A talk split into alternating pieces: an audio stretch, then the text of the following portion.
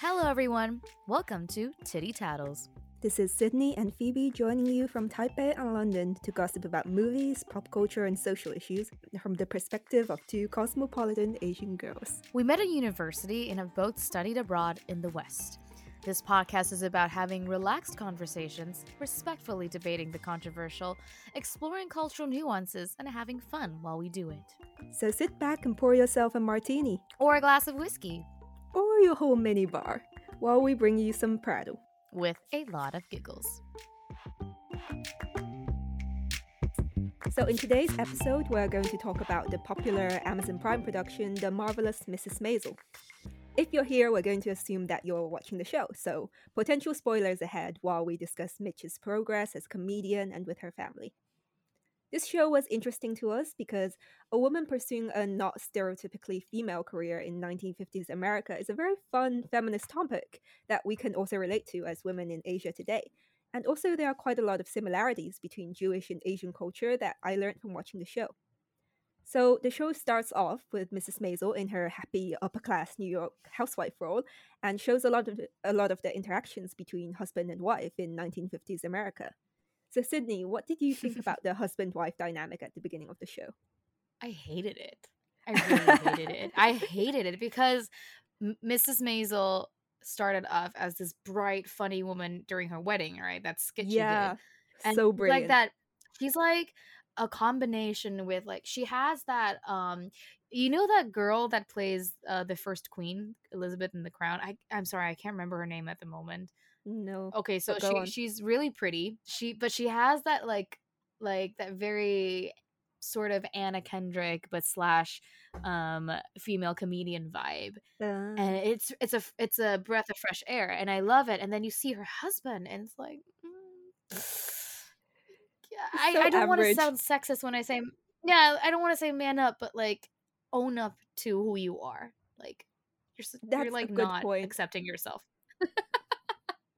yeah how about you what did you think about their dynamic Yeah, I, I kind of felt the same as you. I, I loved the part at the start at the wedding where she was just giving a whole speech impromptu and it was so good.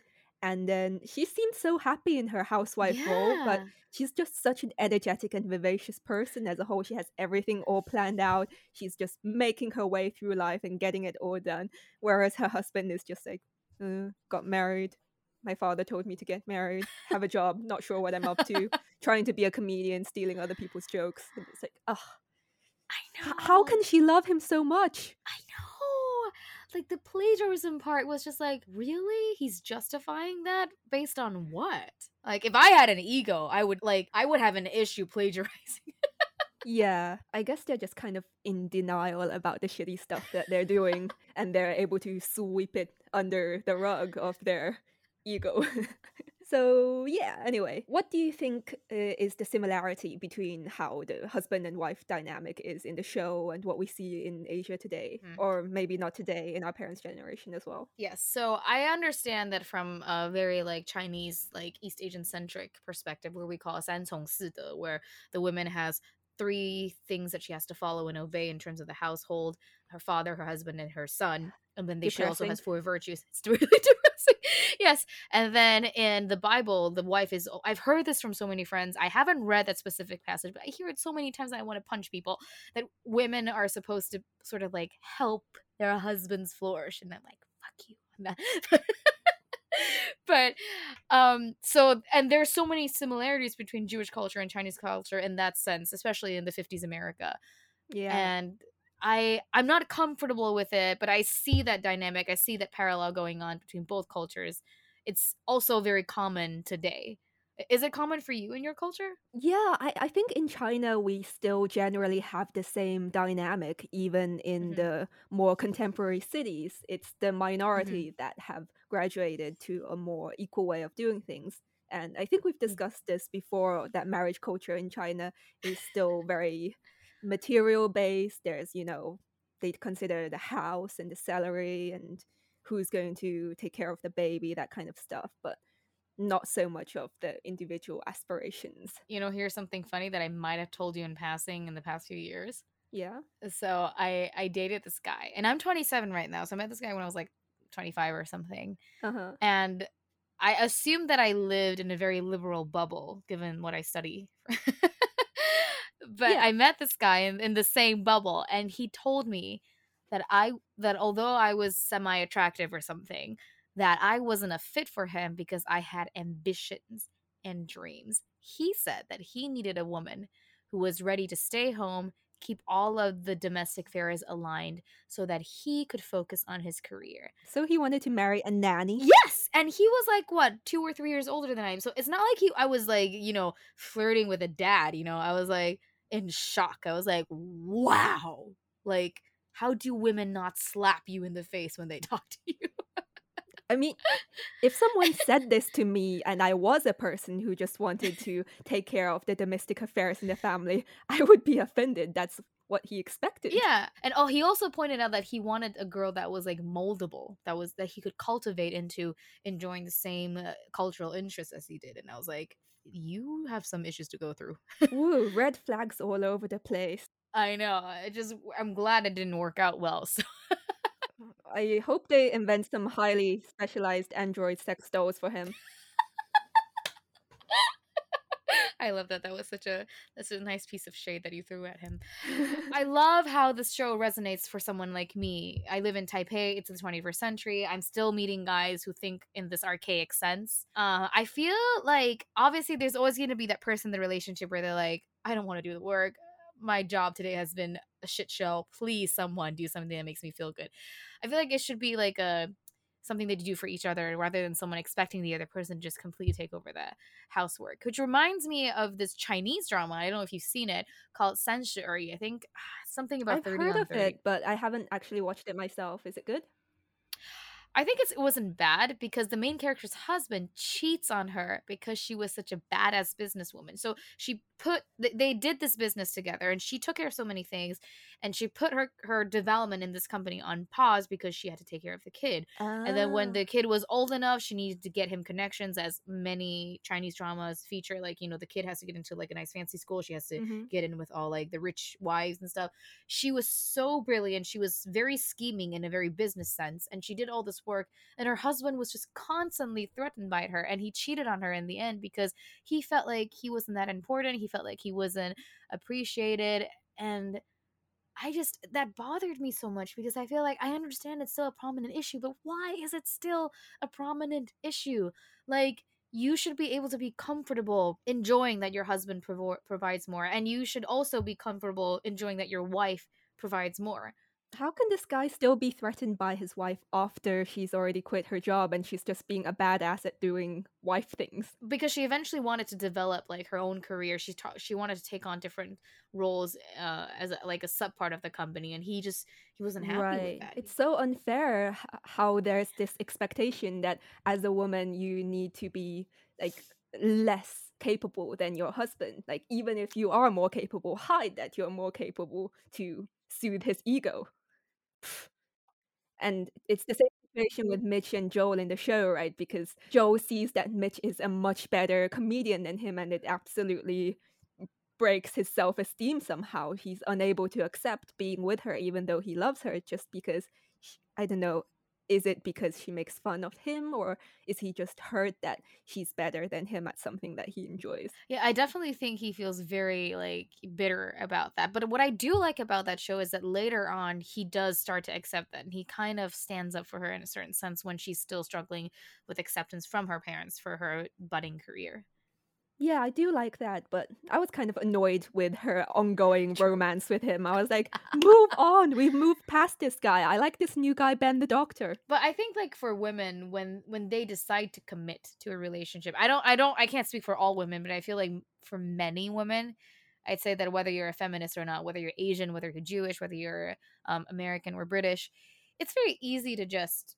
you know to really believe in commitment and and when that bond breaks i feel like women beat themselves up a lot more than they express about how the relationship went sour Yeah, even in contemporary culture, women are taught a lot more to want a bond that lasts, something that is forever and long term, whereas men don't seem to strive for that as much. It's more encouraged for them to get more experience with girls when they're young, play around. Mm-hmm. There was that really weird part in the divorce scene with Midge and Joe where they go to get divorced, and Joe is like, I- am here for emotional support for my wife to file for divorce from me. And the judge gets so confused, like, so are you sure you want to get divorced? yeah, but but that's also the beauty of that show because even though it touches on gender roles, it addresses them and makes us think, react, and wonder about gender roles in the 50s and how they are today. I think that there is this playful understanding of like, you know, they were in a committed relationship. It wasn't so simple. They still have a lot to figure out, and which is the essence of modern romance in itself, right? Yeah, they weren't just the stereotypical shitty husband who cheated on her with the secretary, though. That's where they started. You see a lot of character development on both yes. sides. So, on the subject of Midge and Joe's divorce in the show, that was like a big plot point, right? And her parents mm-hmm. were so totally horrified that Midge was getting divorced. It was like social death for them. How do you think that uh, is reflected in uh, culture in Taiwan? Is it still very frowned upon these days? I would say yes, and I think it's self-inflicted. Like I've been brought up with my mother telling me like I don't need you to get married before 30. You can be a little spinster for all I care. But I feel like if you decide to commit to a relationship, you should make it last. It shouldn't be something that where you're like, well, worst case scenario, we get a divorce. That shouldn't be on that shouldn't be an option for you if you really decide to make such a huge commitment, which um, I think resonates with one of these articles that I read in Mandarin the other day um, by this um, like more cultural influencer. He he said that he's called Ling Aide, and he said that mm-hmm. the issue between what happens after you get a divorce or what happens before you get married, whether it's the prenup or the divorce, like uh, the custody battle. The issue is that for some reason we make it super easy for two people to say I do and sign a paper and say I commit to thee for the rest of my life. We make it so easy for people to do that and we make it incredibly painful for two people to separate with the with with, with the the suing, the divorce That's battle. True, like, yeah. Yeah. And I feel like it, it, for me when i grew up i felt like i was struggling between like you know i could just get a divorce. And then i realized that in different countries and different cultures divorce is perceived differently in both society and the legal sense. I realized it's true the real question is why do we need to get married so early? Why do we have to jump into it without thinking is this something that we want to do? Is this the person i want to do it with right? Yeah, I, I also agree with the idea that divorce is something that you should consider seriously. You shouldn't just jump into the, the marriage with the idea that if it doesn't mm-hmm. work out, then we'll just get divorced in the same way that you would like have a relationship and just break up. Because if mm-hmm. you're going to do that, then why are you going the extra step yeah. to get married, right? It needs mm-hmm. to be something more stable than that. But if it just doesn't work out with the best intentions, I think it's horrible at that point to be criticizing the person for getting a divorce if they've already done exactly. everything in their power to make it work. I was wondering if it's different between all cult- our cultures because um, I'm Taiwanese and you're Chinese. Um, I've definitely never experienced the Chinese upbringing, but uh, there was this recent movie that got nominated for the Golden Horse Awards, which is the equivalent of the Oscars mm-hmm. in, in Taiwan and it was it was called Gu Wei means like that uh directly translated it's called I think it's called like Big Little Women or something but in Mandarin it translates as like you know that feeling of sort of loneliness or isolation or mm-hmm. or that special kick to your personality in, in terms of cultural context and it talked about how this protagonist had this shitty relationship with her husband he was irresponsible she was the breadwinner of the family she brought the kids from you know scrap to having the having the ability to open her own, own, restaurant and she never divorced her husband and the story starts out sorry spoiler alert where the husband appears dead and because he technically is still part of the family they have to handle his um his funeral and all the after affairs and it creates tension between the women in the family. And i know that some people find it as backwards feminism i agree there are a lot of plot points where i'm like throwing eggs at the, at the screen but I understand the old lady's mentality because that was a mentality that I was taught as a kid where like divorce is seen as an ass- assassination on character and marriage is something where comp- con- constant compromise and never saying no, never ending it is what's it's, it's a virtue for anyone, yeah. not just the woman, but for a general virtue. And I would understand why in my culture divorce is such a hard thing, but you see the pain women or maybe even men go through when it's an abusive or toxic relationship. And I, as a modern Taiwanese woman, I find it's a very gray area for me to be a part of. How about you? How is it like in China? I also see that. Yeah, I, I totally understand what you mean with the woman in the show. That kind of m- mindset is still very prevalent, not just in older Chinese people, but a lot of the younger hmm generation as well. Like, I know that in China, with the way the marriage market works, if you get divorced and then you're looking for another marriage, even if hmm you were married for like three days, that the fact that you were married and divorced instantly lowers your value. Before, maybe you could have gotten a hot guy with a good salary with a similar age, but now you can only go for a hot guy with a good salary who's like 10 years older than you or has a kid or whatever. Very harsh standards there. I, I feel like in the show, the same thing goes on in, in Jewish or 50s American culture, where like there's also the sense where like not only is, is divorce something that is taboo, you're also marrying not for yourself. You're marrying for society. You're marrying for your parents' standard. For your responsibilities and your obligation to continue the line. I know it's not about you. If you're happy in this union, it's like you have to save face for your parents. And that's almost something very common in Asian culture as well, which is why I love the parallel there. Yeah, and I'm also kind of questioning the idea that everyone thinks Joel was shitty for ending the marriage.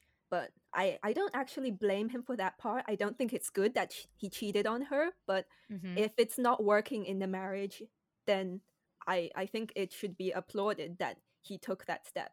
Yeah, I completely agree with you. I think in Asian culture, no one wants to be the bad guy and no one wants to be but but everyone likes to play the victim. I think that type of emotional blackmail is so consistent in our understanding of relationship dynamics that if it turns out fine, two people get over it, they feel like ah c'est la vie, this is life, or it's a constant grudge that never gets dissolved. That's my observation. I'm not sure how it is for you. I feel like in Asian culture, a lot of guys would be too cowardly to do what Joe did, even though uh, they would be just as unhappy as Joe. They they would just be shitty husbands and be hmm unhappy and not provide any value to their family, but they would be too cowardly to make that step because they don't want hmm to be the one society blames that the marriage dissolved hmm because of you. And it's so unfair to the kid at the same time. Like I'm very curious how things work out for them, Uh, yeah, I really hate this idea of parents having to stay together because of their children, even if they're not Mhm. happy. Because my parents were Mhm. not happy and they fought all the time. And I would really rather they just got divorced when they weren't happy because it was very traumatic to see your parents yelling at each other all the time. It's like your understanding of marriage and union and love was based on a lot of verbal violence and disagreement and the inability to cope with the other person. Yeah. It took me a while to transition to the idea that marriage has its virtues. My first idea of marriage was like, why does anyone do this? It's obviously awful. That's that's probably every kid that is surrounded by divorced couples or dysfunctional relationships though. Yeah. And it's really unfair to them because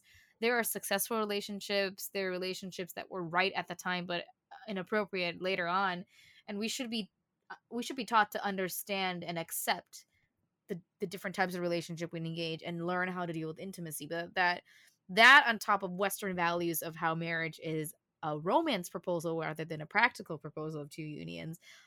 I feel like the fact that we are situated in like China and Taiwan, that there's this clash of Western values. We're third culture kids, and then there is this understanding of traditional values, and we're never taught how to deal with intimacy in relationships. I don't know if Americans or British people confusing are. arena. yes. And like I, I wish that was part of the education though. Me too. Me too.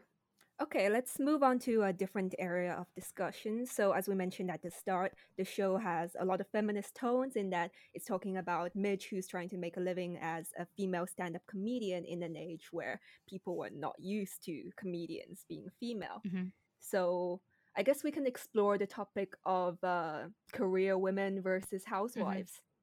So, in a lot of Asian countries, I think it's still a default that women will quit their jobs after they get married or get pregnant with their first child as long as the husband is able to support their family on his own.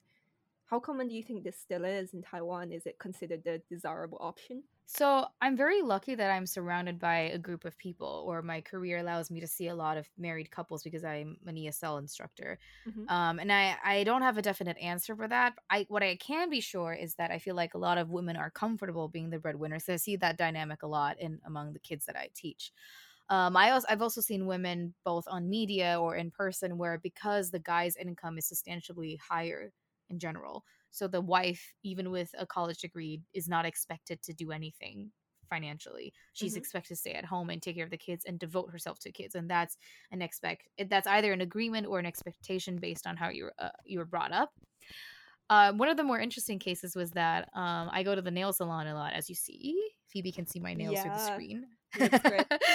Yes, um, and I get to talk to some of the the ladies, the artists that um, work there, Mhm. and there's this lady where I was wondering why she was able to afford like um, stuff like Burberry and stuff, which I would consider still very expensive, even if you were Sure, yeah. working at a nail salon. Um, and it turns out that all the money she makes is hers because her husband makes enough money for her and her children to go to private school. And then once she finished, you know, bringing up the children through their like the earlier years of their infanthood, Mhm. now they're at school, she has nothing else to do. And she's like, well, she decided to spend some money and learn how to do nail art And she likes and then, doing then she's and she likes doing it. I mean, I respect her so much because people keep assuming that women have to be like career women, as in like they have to have an education, they have to do something business wise to be respectable. And you know, to parallel between Maisel's like comedian career, which is not considered respectable, especially for a fem- a woman at that time, Yeah. uh, with this specific example, is to say that this lady was so bad at she was like, I spent money, learned how to do this, and I'm happy because if I stayed at home, I'd fucking go crazy. And I applauded her for that. I was like, you go, girl. And that's That exactly how I feel about perfect. Maisel. Yeah, Yeah. it's perfect, right? It's almost like a dream come true because I feel like even for people like us, we're sort of pressured to sort of develop our intellect or education and privilege to the to its maximum. Yeah. And so if I told my mom, "Hey, I, I want to go acting because my husband's rich enough," you know, sh- people would still frown upon you, kind of, right? And in my culture, it's I, I hear this a lot that women are not expected to be useless, even if they if if they actively choose to be a mother, it's a choice. But if they had the option, they're expected to um, utilize their intellect and their education to its full extent. How about you? so there's starting to be a perception in Taiwan that it's a better route for women to be career women even Yes. after being married. Okay, yes, that's yes, interesting. definitely. I, I think Mhm. there's starting to be this perception in China as well, though now it's going back a little more to the idea that it's more desirable for a woman to marry a husband who would be able to provide for her completely, that she Mhm. wouldn't have to work. But, you know, we went through a period of very strong feminist progression, and women were encouraged to leave the family and pursue careers. So it's been normalized for quite a while, but nowadays people are considering the financial stability and material needs more. And it's the same with me. When I was growing up, I, I was more idealistic and feminist, and I hated the idea that women were always expected to be the ones to give up their career to raise the family because why should they? Maybe we have something very important to contribute to society that the man doesn't. So why is Mhm. it the default that the woman has to be the one to give up for the family? Now that I have entered this mm-hmm. society and experienced what it's like to work in a job, I'm like, it's not that great having a job. Having a job is different than pursuing your aspirations. Having a job is just making money for most people. I, I I get you. This is why I have been lucky enough to avoid boring jobs and do what at least gives me a chuckle after the day. Yeah. At the end of the day, whether it's a husband that's financially stable or if I eventually make enough that I can live off my investments, I think that would be the more ideal path than being a career woman being stuck in a job to be able to be financially free and pursue something that you're interested in without any monetary pressures. Yeah, and it, it's very different for everyone as well, right?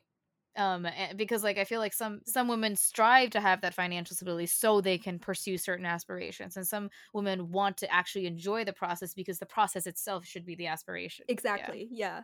And I think she, she's actually in this very privileged position because her family is rich enough that even though Yes. divorced from her husband, she's not Mhm. worried about being thrown out on the street. They even have a Yes. nanny who can take care of her children. We literally never see her take care of her children. to touch on something that's less politically correct, I love that women don't have to be moms, but I feel like if you decided to commit to being a mother, I know that motherhood is something that you have to warm yourself up to, but essentially you're 50% responsible for the kids overall well-being. Um and I, i'm a teacher. I see a lot of cases where it's like very undesirable situations and i feel like the one complaint i have about midge is that um you could have done a little bit more with your daughter even if taking her on the road was inconvenient at least she was with her mother or i don't know just like put a little bit more thought into it because i feel like that's you have 50% of the responsibility to be a stable parent and be there you know? yeah, maybe it's the angle of the show that it's focusing on her comedian Yes. career, but yes it, the the little parts where it did show her children when she spoke about the children, it was always a little disturbing to me how little mothering she did. And maybe it was just Yeah. normal in the 50s for the adults to eat at the dining room and the kids were just sadly sitting in the kitchen with the nanny eating their own food. I am not used to that. Me and it's a very aristocratic thing, like even in in our culture, I feel like if you have the capital, you would you would probably distance yourself from the kid in a certain sense because it would just be generally more convenient for you to focus on whatever interests you if you had the means to hire help. Yeah, I I feel like if I had the financial ability to hire a nanny, I would, but then how do you handle that trade-off between getting enough bonding time with your child, but then there's also the icky parts about raising a baby and it's hard to do by yourself. I think it's like, have you seen that part in, of Sex and the City in the movies where like Char, uh, like Charlotte gets to spend time in Carrie's like extra apartment when she can't stand her life as a mom because her kids are like screaming at her twenty four seven when they're there. And I Mhm. think it's like it's like Virginia Woolf's like a room of one's own, right? Like you, I think it's important that women carve up some time for themselves, whether it's from being a full time mom, which is very respectable, or from being a career woman and a part time mom because she has a career. I think it's really important to for anyone, not even just women, to have that alone time and recollect your sanity. Um, Absolutely. I value mhm. my alone time a lot. I can't imagine just 24/7 taking care of another human being. But hey, uh, it's also a different mentality. For some women it's very natural to just like devote their time to a baby because the baby's cute but then for some moms there's just other things that are more interesting like kicking ass at work and babies babies can be boring and i heard this from a comedian Sindhu Vee co- she's like you know the thing with young kids is that they tell you everything you know but they have to tell you and it's like super boring for you to What do you hear as an adult. it's like oh that's a pen. Ah there's a little pony and you're like i acknowledge that i know it's new for you because you're like five this is your fifth year on earth but you know mama's been here for 40 so I actually think I would be okay with that. It's been pointed out to me before that when I'm just walking down the street, I point out a lot of things that are obvious. I'm like, oh, cool, a shop. Oh, there's a Lidl there. but yeah. in I that case, you'd be very good friends with your about child. yeah. They'd be like, look, mommy, an ice cream shop. And be like, yay, an ice cream shop. uh, there's this comedian called Katherine Ryan, and uh, she went on this show with um, Jameela Jamil. Um, she's an actress from The Good Place, and they addressed about uh, Katherine's daughter because she raised Ca- Katherine raised her daughter as a uh, single mom, and her daughter is supposedly very wise beyond her years because her mom had no one to talk to at that time, so she just treated her daughter as an adult since a child, and the, the kid t- turned out to be very well versed and you know very mature. I feel like I might be that mom, but I would have like a Disney craze phase with my kid, as in me forcing them to great. like Disney stuff. I think this idea that children are too young to understand some concepts is a contemporary misconception because in the past, come on, 15 year olds were being generals and kings and they were totally fine at it. Well, I, I wouldn't say fine because if you look at history through the modern view, nothing was really fine back then. But the point is that they, Mhm. they were like 12 and 15 and they were still doing totally adult things. So if we just treat children normally, like just explain it in the way that they can understand, I don't think there are concepts that are just naturally not understandable for a child. Yeah, and I think it's also because sometimes adults also have a problem wrapping their minds around certain concepts. Uh, concepts. So when they have to converse with children, they're actually not prepared to do it in a way where they're using what's relatable, what's easy to empathize with to communicate. They're just really trying to explain something that they potentially emotionally haven't accepted either. Yeah. I think that's one of the challenges of having kids that they're going to challenge you on what you know, and you'll have to examine if you really know about these things. Definitely. Okay, so uh, moving on with Midge's career, what was so cool about the show is that she's trying to be a comedian in a time where there are no good female comedians apart from that Sophie Lennon, who's really not that funny. But in the show, people would tell her that women aren't funny and men want to fuck you, and not laugh at you.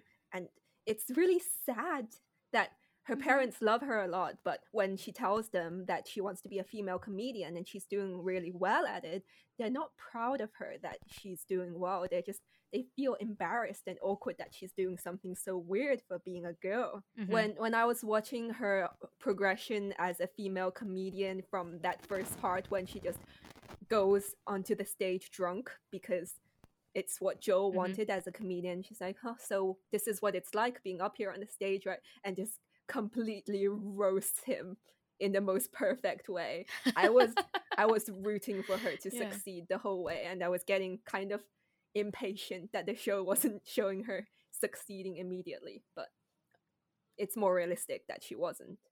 How did you feel about her career as a comedian?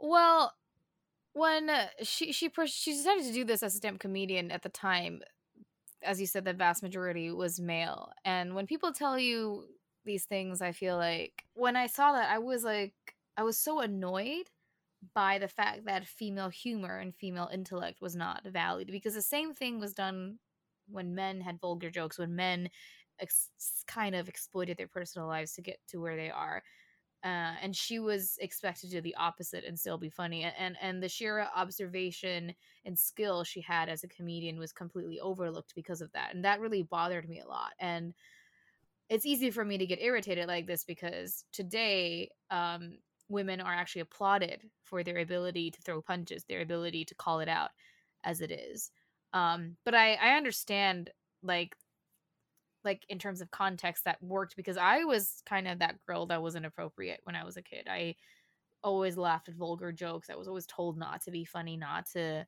you know, think about dirty things. Whereas now I'm very comfortable about my sexuality. I'm very comfortable, you know, especially with guys or with women, showing that I can be as vulgar as you would expect if I want to. Um but I yeah, I understand what she went through and I was not happy about it. Yeah, I also was quite annoyed at this idea that vulgarity is not ladylike. And my parents and other adults kept telling me that I shouldn't swear because I'm a girl when I was a kid. And I, I was fine with the don't swear in certain circumstances because those are not Mhm. appropriate circumstances for vulgarity. I'm fine with that scenario, but it was the fact that you're a girl, so you shouldn't swear. Well, why the fuck not, eh? Yeah, I know. It's like I I don't understand why girls have to be these like mealy minded little lambs to society. It, it makes no sense. We have the same intellect. We are much more capable of doing a lot of things than men. And the fact that we own up to swearing, which is a lot swear words are, are like highly associated with sex, right? The Yeah. fact that we have this side of us is completely frowned upon especially in Asian culture today, is just annoying. I, I remember this quote from Avril Lavigne that I used against my mom once when she was complaining about me swearing. I was like I love that. I was like, I don't know if it was a correct source because I read it as a, it was a Chinese translation from like a not so well credited website. But anyways, it said like, you know, there are some girls that are very polite and appropriate, but you like they have nasty hearts, and there are girls who speak vul- vulgarly and they don't use the most appropriate language, but they're actually really good girls. So you choose what type of girl you want: the two faced bitch or the real girl who tells you what she thinks. Damn. Yeah, fair enough. Yeah. Yeah. I remember censoring myself so much when I was a kid. I was afraid to even listen to songs with swear words in it. Like, speaking of Avril Lavigne, when her hit song came out, like, post the whole Skater Boy stage, it was the, uh, hey, hey, you, you, I don't like your boyfriend. Ah, yeah. and there, there was like, uh, I'm a something like I'm a the motherfucking princess, and I was like, that was so empowering. But when my mom came in, I turned off the stereo. I was like, I hope she doesn't hear this. I hope she doesn't hear this. Oh man. Yeah, I know. But what this reminds me of is that when I was like a teenager and first starting to have kind of sexually charged contact with boys of a similar age, I found that Mhm. they had very, very strange concepts of women that young boys who haven't had a lot of real life experience with girls, they Mhm. tend to idolize girls and think of us like in a goddess sort of way that we are pure and untouched and not vulgar and have no sexual thoughts and I, I- I think a lot of older men because of the culture they they are still in that mindset even after going through life Ugh. so that's what gives women this pressure to be you know pure and not vulgar but that's just not what humans are like come on a fucking Victorian angel in the house ruining feminism for for decades, like or centuries in that sense. Oh my goodness, I, I know. that. There was this one boy in high school at first he had a crush on me and then uh, i forgot how but he found out that i watched porn and he was like this has completely destroyed my view of you. You are not who i thought you were. And he stopped talking to me. Fuck him. i know right? Fuck him. i hope he has learned some more about the truth of being a woman Oh man, I I I oh I I remember this thing that I used to do as a lit major because a lot of my straight guy friends in Taiwan who have no understanding of what lit majors do, they seem they they seem to think that um you're classy because all you study about is Shakespeare. And I've made an effort every time on the dinner table. They're like, "Oh, what do you do? Is it like Shakespeare?" And I'm like, "Well, if you want to be pedantic about this, Shakespeare talked a lot about reproductive organs." shakespeare made So- so many dick jokes So, yeah, and I'm like, so let me let, let me tell you what I do study. Uh, we study about incest, um, bestiality. uh, you know, that's all embedded in Greek culture, which is the foundation of you know what we are training as lit majors. So. Uh, it's also necrophilia, you know, Snow White. i- i- it's it's a lot. You know, there's we don't really do very serious stuff as lit majors. You know, to be honest. can i bring you to dinner parties Just like awkwardly talk about what I study, like putting everyone in like utter silence. I love that Amazing. I, I make an effort to tell people that lit majors don't just verse in ancient English or or Elizabethan English. We actually talk about real stuff that it matters. so you have a lot of traumatized relatives Uh, yeah. and friends and straight male friends who are in finance and and tech. They're like, "What?" Oh, poor things. Yeah. So, what do you think of this idea in the show that women can't be funny or women just aren't as funny as men? I think from my personal experience, since we already talked a lot about that in our previous segment, Mhm. is that men don't understand female humor because it's they've never been for them. especially because they've always been in this position of power. Um, I remember telling you a, a lot earlier about um Kelly or Kylie. I think it's Kylie. Kylie, this fe- Taiwanese female comedian, and she made a lot of dick jokes about dick size and you Mhm. know, you know, um, having a standard metric for that. It was funny as a woman because every girl has had a dick pic before, whether it was an accident, whether it was out of the blue, whether it was intended. We've always had that unwanted dick pic. We've always had this issue with male men having an issue with their dicks and it's always been something aggressive and unwanted unsolicited and men just will never get that because no woman takes a picture of her vagina and sends it to a guy. The well, they would do like that, wouldn't they? yeah and it's a different mindset. So guys have told me like oh i don't think kylie's jokes are funny. I'm like first thing you're not a girl. So it's a gender issue but i'm glad that my friends are like able to accept like oh yeah you have a point. I'm not in a place to judge that type of joke because i've never been sent a dick pic an unsolicited dick pic before Sure, yeah. what's your take I feel like men have this idea that uh, women aren't as funny as men. This is what I've been told by a straight man before that men needed humor as an evolutionary advantage because women, in choosing partners, if you ask a woman, what do you look for in a guy? Nine out of 10 women would be like, oh, I want a guy who's funny. But if you ask the same question to a man, not many of them are going to be like, oh, I, I want a woman with a really good sense of humor. and so that gave guys the biological incentive to be funnier than women. Do you see the gap in that argument? I, I don't understand. Like, do you not want to enjoy the next 50 years of your life stuck with that same person, sagging tits and loose vagina? Like, you don't want her to be funny. You're just gonna be okay with the physicality of her being like obedient and passive and slowly deteriorating into like, come on. I mean, I, eh, I'm not trying to imply ageism here. It's just like, come on. You want mean- something out of this. That's depressing, but it's true that humor is not one of the common traits that men look for compared to women. Men they they always come up first with the, the physical attractiveness, right? Mhm. And then what else do they say? They they want someone who's compatible with them on the same page. But yeah, they talk a lot more about physical physical characteristics, whereas Because women they are want like an "I want someone audience." smart and funny. Yeah. Because physical attractiveness is just pointless at this point if you're gonna marry a Neanderthal. Sorry. yeah. um well see I, I i think what i see from men is that you know it's like um we're gonna talk about chinese comedians later and remember there's that part from this female comedian yang li it's that guys always assume that a girl wants to learn something from them when they ask for advice or when they talk about a personal issue whereas when women talk about personal issues they just want to like vent. They don't want unless unsolicited yeah and share and support. Uh, i think i think men have this imagined audience sort of mentality. It's like they always need someone to gawk at them.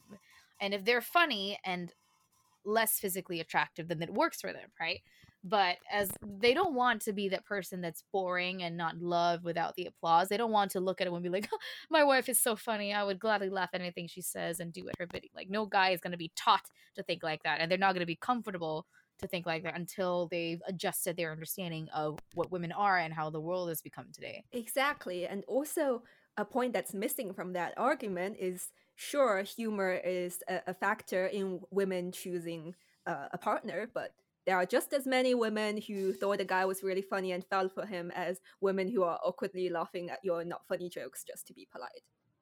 And also, if we're gonna go the biological route, you know, back in those days when women were in the village, taking care of the kids, sewing the animal hide together to make clothes, they probably talked a lot. I mean, that's what we do, right? We chat, we share, we gossip, Yes. and they probably made some fire jokes back then that the men just weren't around to hear, and they wouldn't relate because they had very different experiences back then. And e- even now, as society grows, the experience of being a man and a woman in society is still quite different in a lot of ways. So, I guess in the end, the answer to the question is well, you can't really say for sure if men or women as a whole are funnier because it's a subjective thing. It's subjective and to be honest, funny is a metric for intellect and emotional maturity. That's so, true. you know, we're actually telling you we want someone that can enjoy life, has the emotional stability to take a hit and enjoy a joke and make something fun out of something depressing that is life. and we want someone smart enough to be able to recognize that and converse that in a witty way that reflects on their intellect. And I don't think they get that part of it. They just think being funny is the key attribute to their abilities or their appeal. I know. Right. uh, cynic feminist here. Okay, so uh, moving on to the parallels between Jewish and Chinese culture, it was very cool for me to watch the show, which had a lot of elements of what it was like to be Jewish in 50s America, because I haven't really watched anything involving Jewish culture before. It quite Mhm. surprised me how many similarities there are between Chinese culture and Jewish culture, in that the, there's this very connected, strong knit family, and uh, the the parents they support their children even after they're adult and uh yeah Mhm. what what did you think about it I think that in hindsight, because I think we did some minimal research on this, um, and there are a lot of parallels between Jewish and Chinese culture, especially in the case of a filial piety. Um, in the Old Testament, it says to make your father and mother glad, let those who gave birth to you rejoice. And this kind of guidance is rare, right? Like you don't see that a lot in Western culture because Western culture focuses on individualism. It, it focuses on com like uh uh, sort of accommodating to the kid and also maintaining this like independence as a parent. That's why they have like when you're 18 to kick the kid out, and they i've try heard to a lot of like, bible sort- quotes but i've never heard that one before and i guess well, that's from the Old Testament. yeah yeah, it's from the Old Testament, and it, and and uh, I feel like what we're told about Western culture and what I've heard briefly during my stays in America is that unless you're extremely well off, well off, um, the general concept is that eventually you're kind of on your own, right? But in Asian culture, we have something called filial piety, called xiao, and it's such a central and embedded concept in our culture that I don't really think Western culture fully understands. They constantly think it's a Confucius thing. They think it's a it's a toxic thing, and I understand the downsides of like excessively practicing filial piety. But I think it's so much more complicated. It's so much more related to politics and relationship dynamics in the family that it's hard to conceptualize for Western people but it's very relatable in the sense um, of Miss Maisel because you see a lot of parallels, like living with your parents, relying on your parents, respecting their wishes so that you don't, so they don't lose faith um, because of your actions. Yeah. The whole thing with Joel and his dad was very relatable because mm-hmm. he didn't have so so many of his own ideas because his dad had so many opinions about what he wanted Joel to do with his life. He organized a job for Joel. He was like, okay, yeah. you marry this girl. And yeah, it's no wonder. And you can see that kind of uh, over controlling parents in Asian culture as well. So it's very relatable and it's very interesting how Joel takes on more of an independent role within the family as he grows up and mm-hmm. he starts exploring who he is. Yeah, definitely. So which is why I feel like as as someone Asian, this was such a great show for us to watch together. And it's also an extension of um, Amy Sherman Palladino's work, which is kudos to Amy. You are making Asian girls proud and happy. yeah, the content you're producing. Mm-hmm. Really, it was, it was such a pleasure to watch it. Did you finish the whole show? I mean, I oh. watched it a lot faster. I might have skipped through a few episodes, but uh, I, I propelled through everything in a short period of time. Cool. Yeah, I, I haven't actually got to the end of the ones that are uploaded yet, but I really like what I see mm-hmm. so far, and I wonder if they'll get to a big finale of Midge's career at some point. Oh no, I see that there's a hiccup she's gonna face based on the last part of the the latest episode. Um, and I'm very excited to see what they do for her because it's a feminist show. It's relatable to all cultures. Um, it definitely has a lot to say about something that's not purely white, but also very bourgeois. Yeah, so it manages to be very entertaining and quite thought provoking as well. So yeah, really enjoyed it. And I think we've reached the end of our show this time. So I hope yes. you enjoyed our discussion. Mm-hmm. This is very fun. Thank you, everybody. Until next time, titty tattles. Until next time, see you guys. Stay tuned. Bye.